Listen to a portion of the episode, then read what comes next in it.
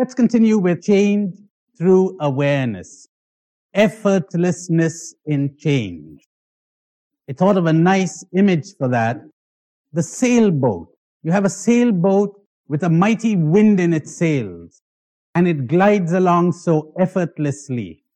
And the boatman, what does he have to do? Nothing but steer. He makes no effort. He doesn't push the boat. That's something of an image of what happens when change comes about through awareness, through understanding. If the eye is unobstructed, the result is sight. If the ear is unobstructed, the result is hearing. If the nose is unobstructed, the result is a sense of smell. If the mouth is unobstructed, the result is a sense of taste. If the mind is unobstructed, the result is wisdom. Drop those barriers that you have erected through your concepts and conditionings. Wisdom is not something acquired.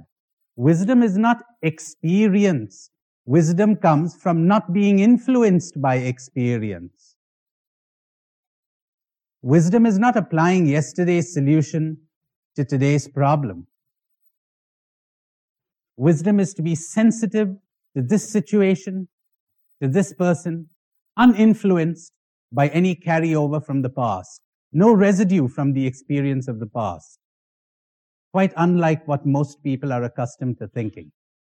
I would add another sentence to the ones I've read. When the heart is unobstructed, the result is love.